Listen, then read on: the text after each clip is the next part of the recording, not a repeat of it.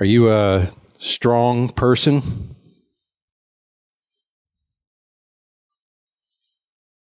Uh, would you like to be strong?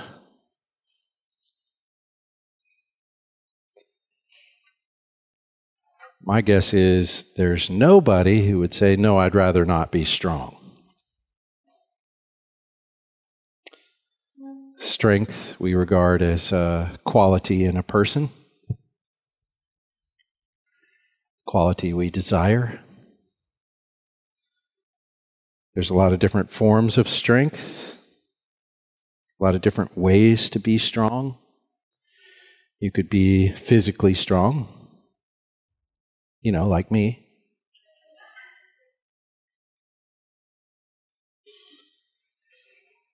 I don't know why you're laughing.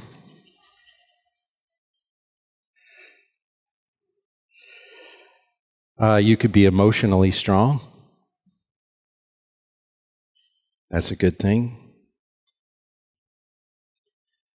Being emotionally strong helps you to be there for other people.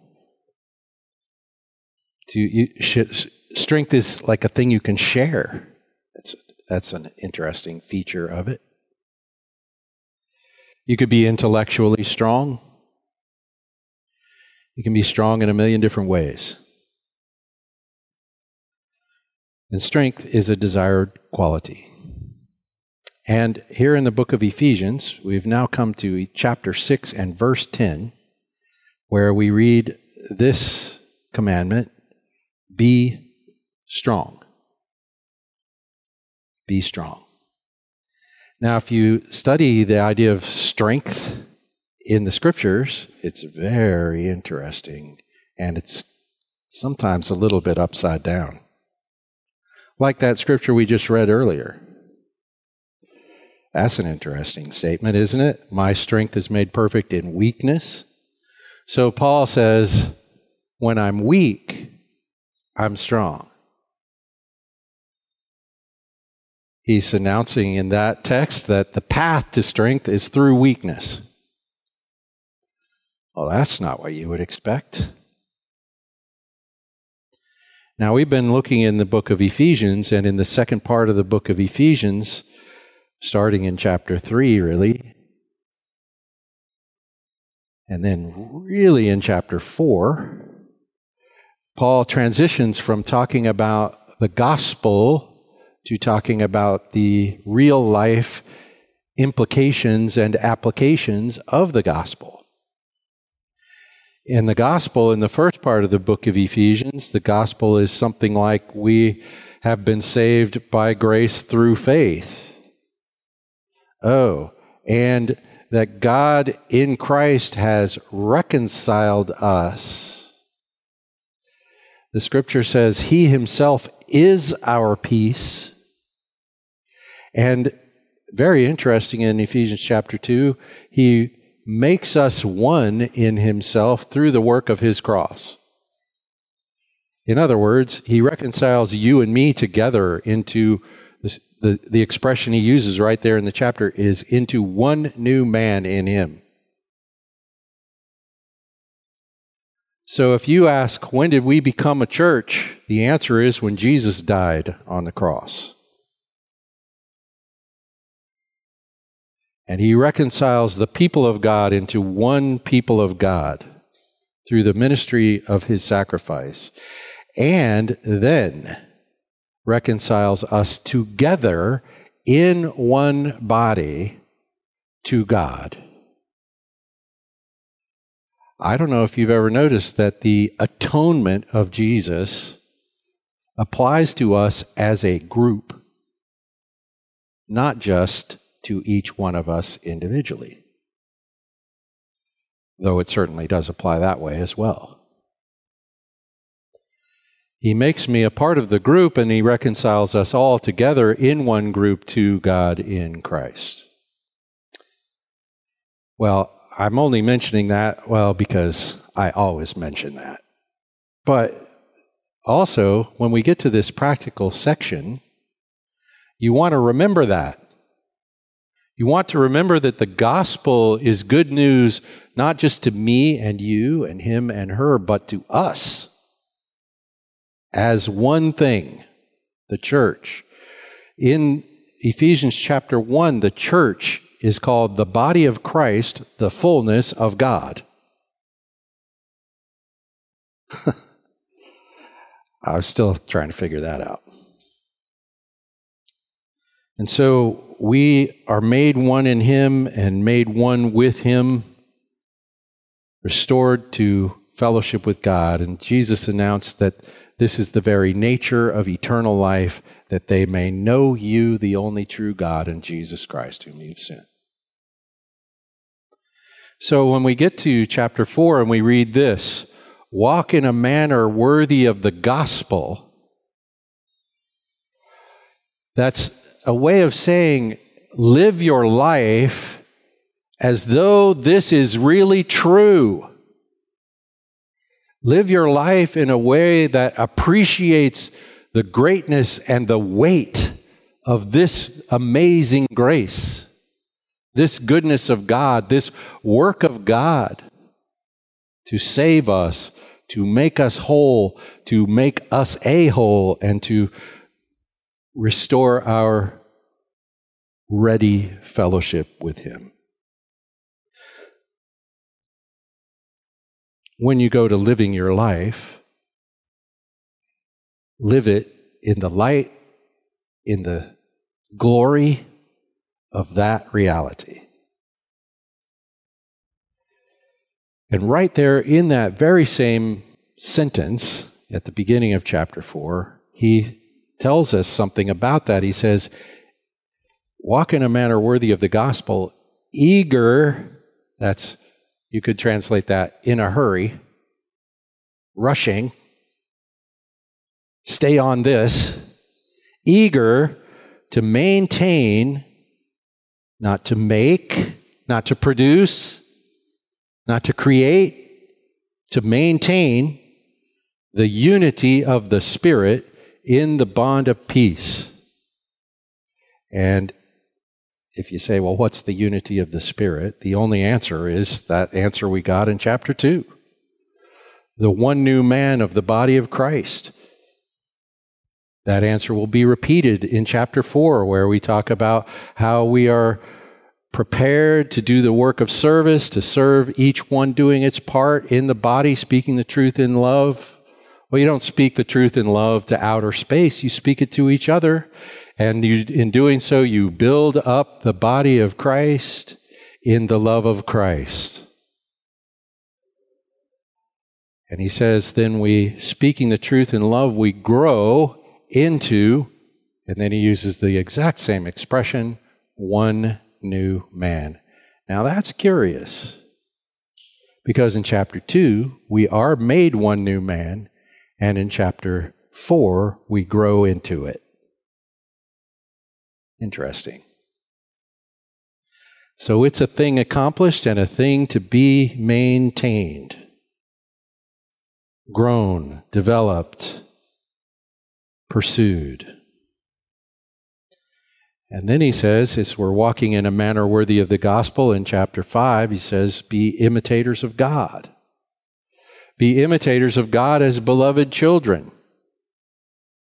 And then he sort of defines that in three ways. He says, walk in love, walk as children of light, and walk as wise. Walk in love as Christ has loved us. Well, that's a high standard. And you could say, love the way Christ loved, loved as much as Christ loved, loved because Christ loved. All of those and then walk as children on, of light, discerning what pleases the Lord. And then walk as wise, and that had a bunch of expressions to describe what he meant redeeming the time. Redeeming the time. That is such an interesting. He said, because the days are evil. In other words, wherever you show up, the situation is going wrong in any number of ways. And when you show up, you might change that. How would you bring a change to that situation? You bring Christ to that situation. That's how. We don't change that situation by creating a newer, better set of rules. We change that situation by bringing the love of Christ for real in concrete terms. Because we know it, we know how to share it. And of course, why wouldn't you want to do that?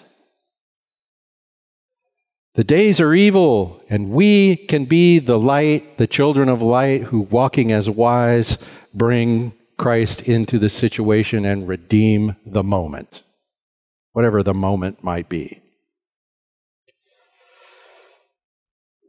Then he prays, filled with Christ by the Spirit. He says, Don't be drunk with wine, but be filled by the Spirit. And I don't know what you've been taught about that verse before, but it's not really a rule against getting drunk. That's not its function in the Bible. Its function is what you really want to be filled with, what you really want to be influenced by, what you really want to absorb yourself with is the Spirit of Christ. And as we read in chapter 3, what the Spirit does, and in this case, what the Spirit, we're not really filled with the Spirit, we're filled by the Spirit. And what the Spirit fills us with is Christ. We read about that in chapter 3. I pray that you would, that God would grant that you would be strengthened with power through his Spirit in the inner man, so that Christ may dwell, occupy, reside, take up his home in your heart through faith. What is the ministry of the Spirit? The ministry of the Spirit is to fill us with Christ.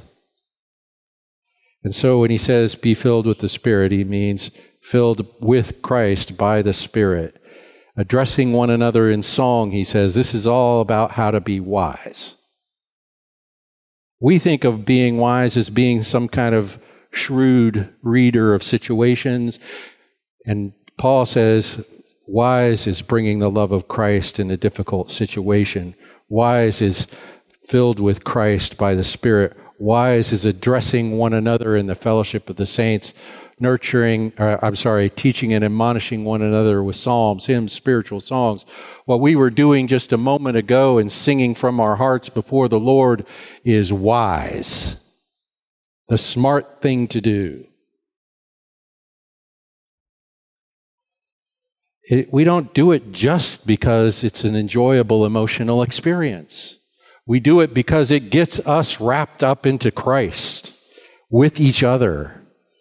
And there is deep wisdom in that reality. And then he says, he really gets to the hard part when he says, submitting to one another out of fear for Christ.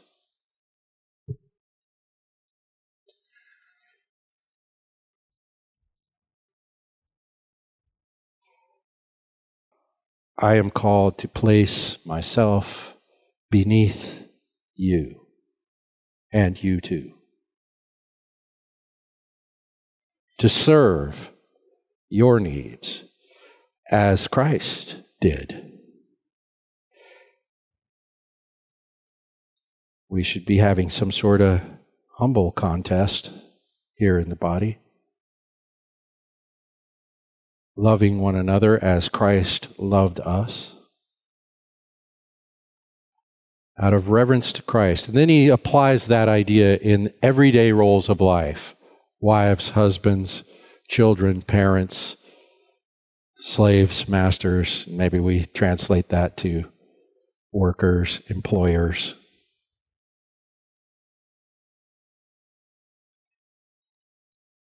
All of that is how do we walk in a manner worthy of the gospel? How do we live our everyday life under the weight of the glory of the good news?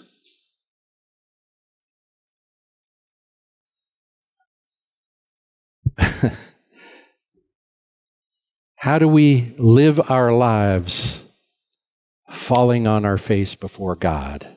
in gratitude.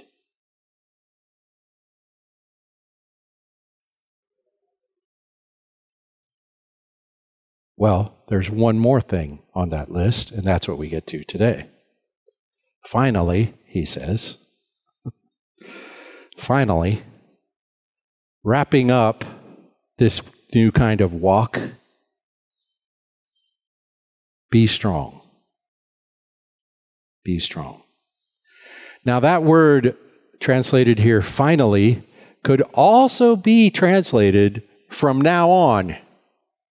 It's a weird word.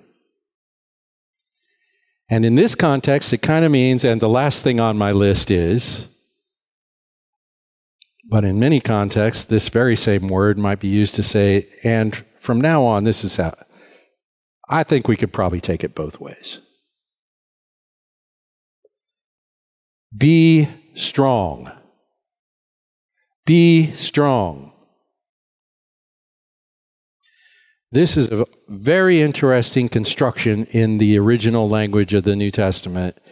It's what you call a passive imperative. Ugh. What that means is it's a commandment, an imperative, but it's passive, as in you're not the one actually doing it. It is something done to you, and yet you are commanded. It's very much like the verb, in fact, it's exactly the same construction as the verb in Romans 12 to be transformed. Be transformed. It doesn't say transform yourself. It could say that, but it doesn't. It says be transformed. It's a passive voice verb in the imperative. So it's a commandment that you don't do the work of. That hardly seems fair. So, what does that mean? It means let this happen to you. That's what it means. You won't be the one actually doing it, but you let it happen. And the interesting thing about this verb is it's when we translate it be strong, that sounds like something you're going to do. Literally translated, it means be strengthened. And when I hear that, I think immediately of I bow my knees before the Father that He would grant you to be strengthened, to be strengthened with power through His Spirit in the inner man. And I think here, he's it's just an echo. It's an echo. We're supposed to remember he already said that. He already said that, and we're supposed to now enter into that. Who is Paul asking for strength from in chapter 3, God, through the ministry of the Spirit in the heart of the believer, that we would believe more, harder, deeper, wider, more well informed, I don't know, every which way, that we would come to trust Christ, and so Christ would come to occupy us. And for that, that requires strength. You are not an adequate person to house Christ. But you will be if the Spirit strengthens you to be. And so here we are say, we're that now who's he asking? There he's asking God, here he's asking you. Be strengthened. And what he means when he says be strengthened, because it's this sort of weird structure, is God have this from you. Let God's work of the Spirit in your life to be dwelt in by Christ through faith. Submit yourself to that amazing grace. I mean, can you think of a more privilege, a greater privilege that you could experience than this? Even if you think you can think of one, you cannot think of one. There isn't one. This is the most amazing possible thing that could ever happen to a person. that the very Son of God, the Spirit of the Son of God, would so dwell in me that I become an actual reflection of who He is. Oh, that's created according to His likeness in order to bear His image. Be strong. Be strong. You're not strong enough to bear the weight of the love of God in Christ, but the Spirit will strengthen you to bear it anyway, to carry it with you, to be overwhelmed by it all the time. So to become a reflection of His nature in this world. How will you be strengthened, he says? in the Lord.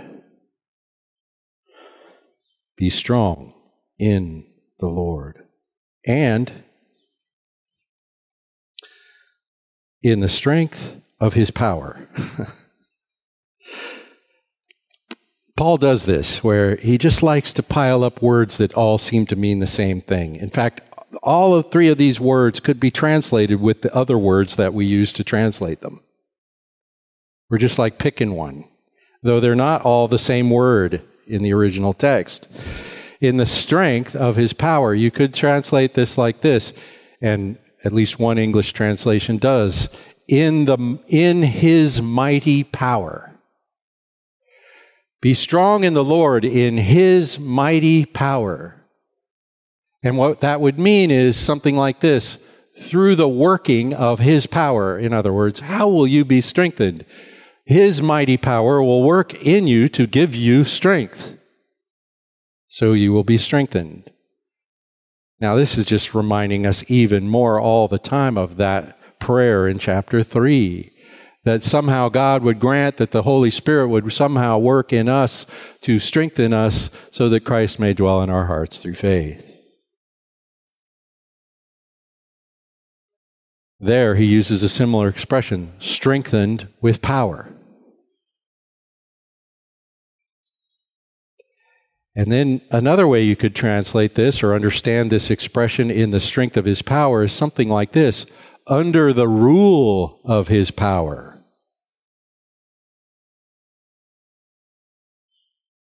This idea of his inherent mightiness. The thing that causes us all to regard him as king, sovereign ruler.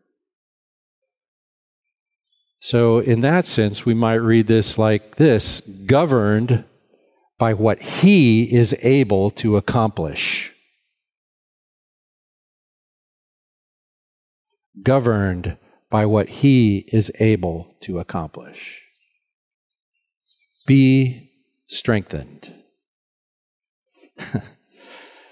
You're not ready for this project, just in case you weren't aware. The Lord is ahead of you on this. Now He's patient. You're His beloved child, so don't worry. But this is a magnificent thing. A magnificent thing. To be strengthened in the Lord and in the strength of His power. If we looked back through the book of Ephesians and looked at what it says about being strengthened, you could look, start in chapter 1 and look at verse 19.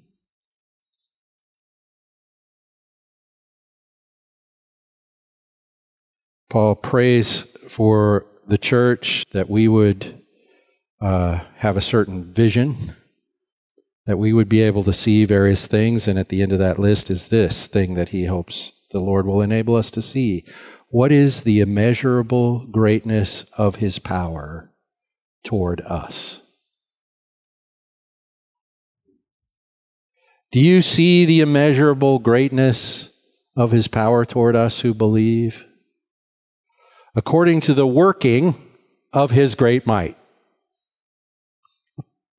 Again, it's one of these word piles that oh, and here's the nature of this power that he worked in Christ when he raised him from the dead and seated him at his right hand in the heavenly places, far above all rule and authority and power and dominion, and above every name that is named, not only in this age, but also in the age to come.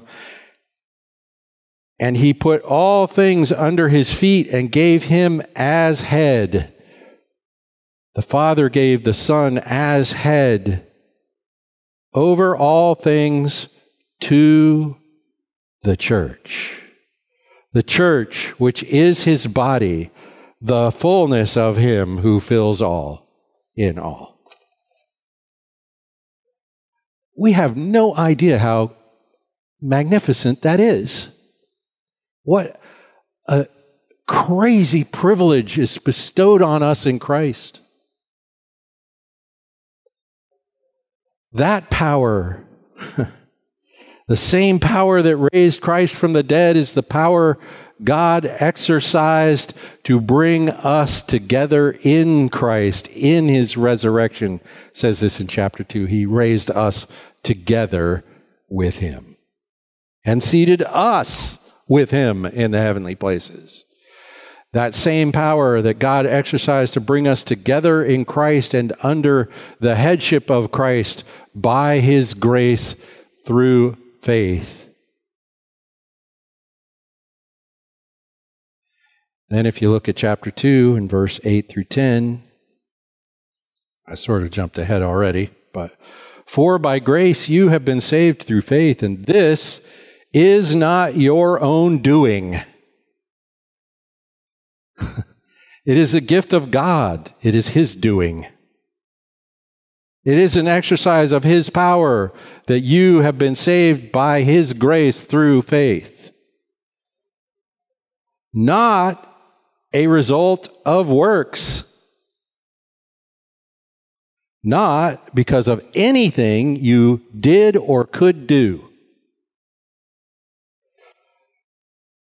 So that no one may boast.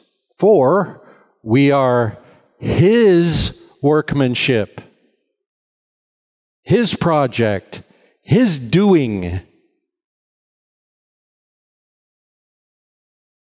Created in Christ Jesus for good works, which He prepared beforehand that we should walk in them. We don't get to do anything until the very end. Because we've been saved by grace through faith because of his work, which he worked, he created us in Christ Jesus and prepared good works for us to walk in so we can. So we can. That's the power we're talking about. That's the strength we're talking about being strengthened with. And then in chapter 3, we've already discussed this a little bit in verse 14. For this very reason I bow my knees before the Father, whom every family in heaven and on earth is named, that according to the riches of his glory, how rich is that? According to the riches of his glory, he may grant you to be strengthened with power through his Spirit in your inner being, so that Christ may dwell in your hearts through faith, that you, being rooted and grounded in love, may have strength, may have strength to comprehend, together with all the saints, what is the breadth and length and height and depth, to know the love of Christ that surpasses knowledge, that you may be filled with all the fullness of God.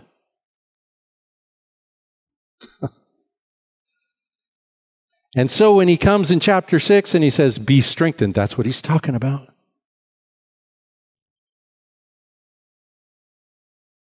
You could look at some other interesting scriptures about strength, like the one we already looked at this morning. His, my, my strength is made perfect in weakness. What does that mean? Except that the strength, the real strength that we possess as the children of God is His and not ours. You could look at 2 Corinthians chapter 4, where Paul says, We hold this treasure in jars of clay, so that it will be clear. it will be clear that it's from Him and not from us. That we are molded into His likeness to bear His image. Or you could look at Philippians chapter 4. Paul says, I know how to be content no matter what my situation. I can be poor or rich. I can be well fed or hungry. I can have plenty of nice clothes or practically naked. I can have good shelter or no shelter. And then he says this I can do anything through Christ who strengthens me. And when he says that, he doesn't mean he can accomplish any goal his little heart desires. He means he can endure any situation because he knows the love of God his Father in Christ. And so, whatever you throw at him is washed in the blood of Christ. Whatever you dump on his head, whatever pain is inflicted upon him. And, you know, this guy endured just about everything. Anything you could do to a person was done to him, and he says, I can do anything because Christ strengthens me. So when Paul says, in my weakness I become strong. Paul knows what he's talking about. The very thing he was specifically talking about in that chapter, he begged for God to take away. And then he learned the glory of it. Strength in this text, who is to be strengthened? Who? Well, what we do in the modern world is individualize everything. But in this case, be strong is a plural verb, which means y'all. Y'all be strong. Sorry, I got to say it like this. Y'all be strong now.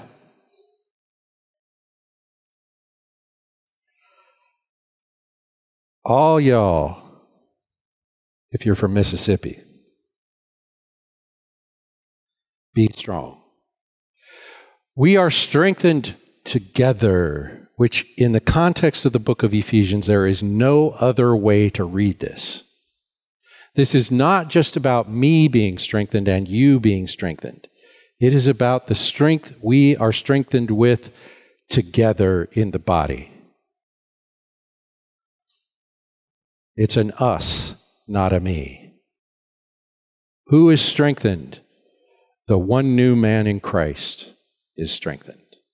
Now, the one new man in Christ is strengthened in the strengthening of each of the parts of each of us. The one new man in Christ is strengthened in the development of our loving fellowship in the local body. The one new man is strengthened when any one part does his part, speaking the truth in love for the building up of the body. All of these things are ministries of the Spirit of God in the life of each of us and in the life of us together. How? How are we to be strengthened in this text? Well, in the Lord and in the strength of his might by the inner empowerment of the Holy Spirit, by relying on Christ and not ourselves, together with all the saints. And what are we being strengthened for? Why do you need to be strengthened? To continue and to grow in faith in Christ. Now, this verse, one of the reasons I'm camped on it, one verse for this Sunday, is because of where we're going next, which is another case where we need strength. But the thing to focus on is what is what sort of strength are we talking about? And what is it strength to do? It is strength to trust Christ. It is strength to be occupied by Christ. To be a Christ centered person. To grow in our understanding and experience of the love of God. And to grow in our understanding of the and experience of the love of God is to know the love of God in Christ by the Spirit. to experience the fullness of God in the union of the church, the one new man, the building up of the body. That's what this strength is for. And what we're going to come to next is that this strength is also for. But I will want to make the case that this strength is for what's coming next based on what it's already for and that is the strength to stand against the schemes of the devil. You know, the devil has schemes.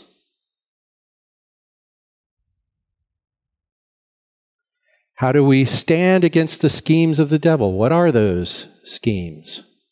Wonder if we even need to know. How do we stand against those? Who are these schemes against?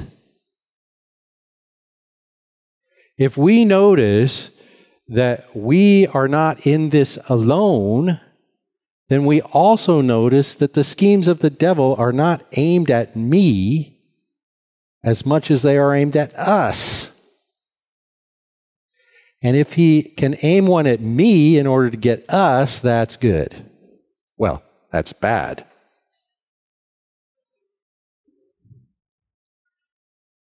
But finally, what is this strength for? This strength is to walk in a manner worthy of the gospel. That's what it's for. To live our lives in the consciousness of God's magnificent grace. I want to summarize this like this Trusting Christ. Trusting Christ. Looking to God in Christ, which we only do by the functioning of the Spirit in us. Looking to God in Christ by the Spirit together is our strength. That's my summary of all this this morning. Trusting Christ together is our strength. You could just say, trusting Christ is my strength, and that wouldn't be wrong. But it would be short. Trusting Christ together is our strength.